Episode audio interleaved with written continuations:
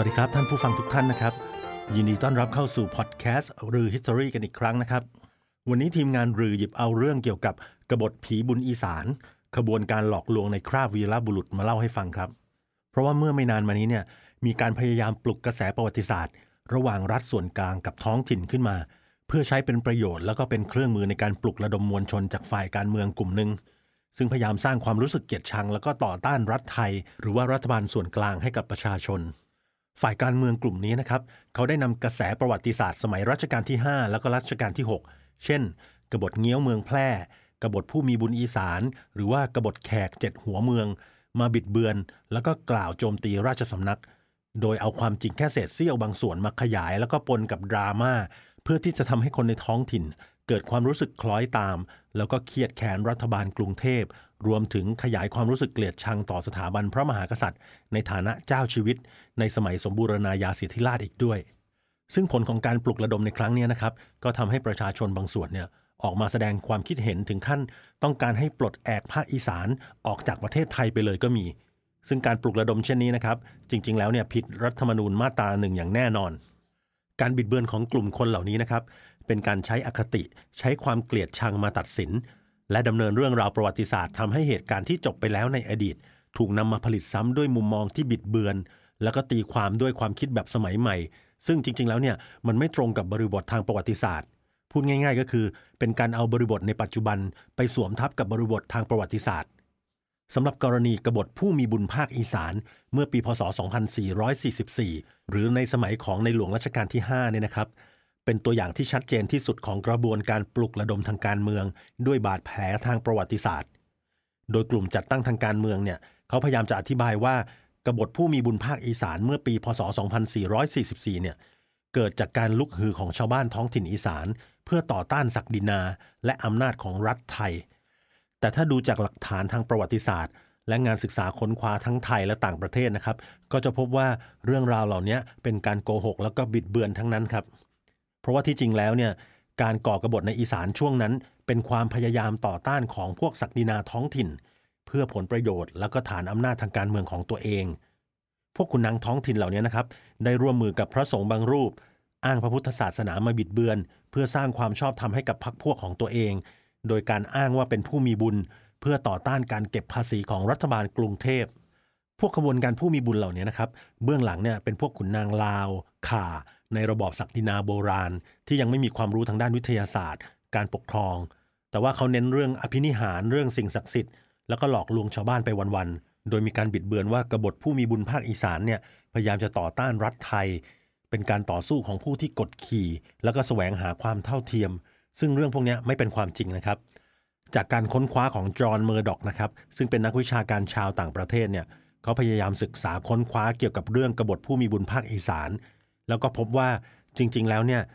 พวกนี้เป็นขบวนการขุนนางลาวข่า ซึ่งเป็นกลุ่มเดียวกัน โดยเฉพาะพวกจากแคว้นจำปาสัก แต่ขบวนการเหล่านี้ไม่ได้จำกัดอยู่ที่อาณาเขตของภาคอีสานของไทยเท่านั้นนะครับ แต่ครอบคลุมถึงดินแดนอาณานิคมอินโดจีนของฝรั่งเศสด้วย ซึ่งก็คือลาวในขณะนั้น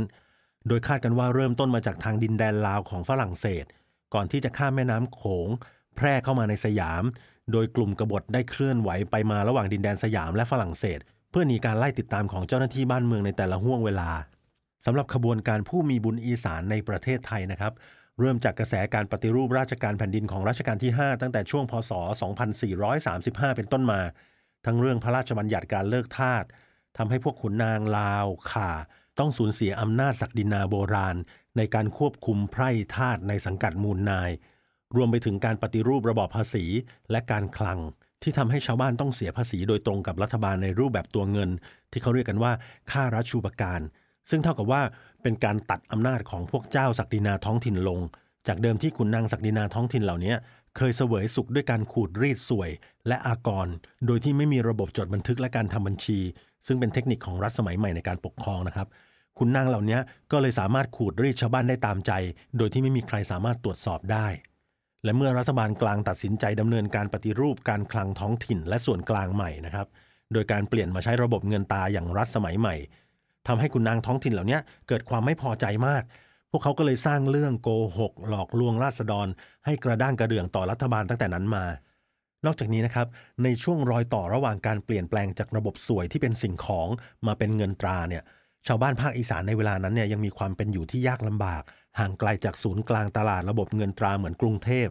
ทำให้พวกเขาเนี่ยไม่มีเงินตราหมุนเวียนในมือ นอกจากสินค้าทางการเกษตรหรือว่าของป่าเท่านั้น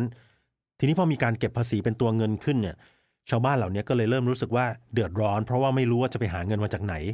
พอมันมีช่องว่างระหว่างการเปลี่ยนผ่านแบบนี้นะครับ ก็เลยกลายเป็นข้ออ้างอันโอชะของพวกขบวนการผีบุญ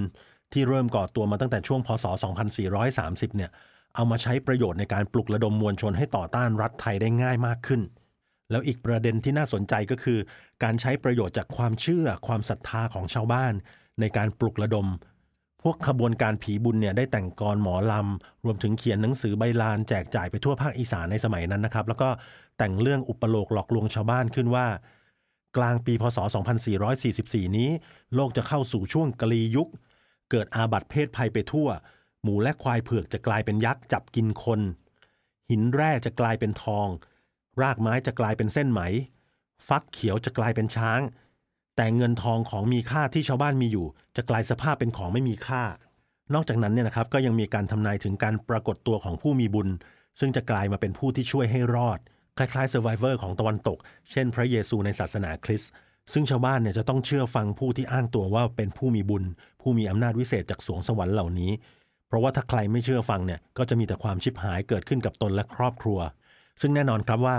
คำทำนายแบบนี้ส่งผลกระทบต่อจิตใจของชาวบ้านมาก ๆ เนื่องจากโลกทัศน์ของชาวบ้านในสมัยนั้นเนี่ยผูกติดอยู่กับความเชื่อเรื่องบาปบุญ สิ่งศักดิ์สิทธิ์อย่างแน่นแฟ้น การอ้างว่าหากไม่เชื่อฟังคำทำนายดังกล่าว จะเกิดความชิบหาย ก็กลายเป็นตัวเร่งเร้าให้ชาวบ้านเนี่ยเอาใจช่วยฝ่ายขบวนการผู้มีบุญอย่างเต็มที่ แล้วก็ยังมีรายงานว่าถ้าใครไม่เชื่อฟัง ก็จะถูกคนในขบวนการทำร้ายฆ่าฟันจนตาย นอกจากนั้นนะครับไอ้คำทำนายเหลวไหลแบบเนี้ยได้ทำร้ายชาวบ้านจนแทบสิ้นเนื้อประดาตัวด้วยเหมือนกันนะครับ เพราะว่าผู้มีบุญเนี่ยแนะนำว่าให้ชาวบ้านเนี่ยฆ่าหมูแล้วก็ควายเผือกซะ ทั้งทั้งที่เป็นสัตว์เลี้ยงสามารถนำไปขายแลกเป็นเงินได้ แต่เขาบอกว่าถ้าไม่ฆ่าหมูไม่ฆ่าควายเนี่ย ต่อไปมันจะกลายเป็นยักษ์มากินคน หรือมีแม้กระทั่งการนำหินลูกรังเนี่ยมาใส่ไหให้บูชา สิ่งเหล่านี้นะครับทำให้ชาวบ้านเนี่ยสิ้นเนื้อประดาตัวแล้วก็โง่งมงาย เพราะว่ามัวแต่นอนรอคอยให้เทพมาเสกหินให้กลายเป็นทอง แล้วก็ไม่คิดที่จะทำมาหากินอะไร คือถ้าจะพูดให้ชัดๆนะครับก็คือลายแทงแล้วก็กรอนหมอลำของพวกขบวนการผีบุญเนี่ยถ้าจะเปรียบเทียบก็เหมือนกับจดหมายลูกโซ่ที่สร้างขึ้นมาเพื่อหลอกลวงชาวบ้านนี่แหละครับ มันทำลายระบบเศรษฐกิจชุมชนอย่างมหันเลย เพราะว่าถ้าชาวบ้านคนใดเนี่ยปฏิบัติตามคำทำนายของพวกขบวนการผู้มีบุญ ก็ไม่ต้องสงสัยเลยครับว่าพวกเขาจะต้องสิ้นเนื้อประดาตัวแน่ๆ แล้วก็ต้องคอยหวังที่จะพึ่งติดสอยขบวนการผีบุญไปด้วย นี่แหละครับ เลยเป็นเหตุผลว่าทำไมขบวนการผีบุญถึงได้มีชาวบ้านสนับสนุน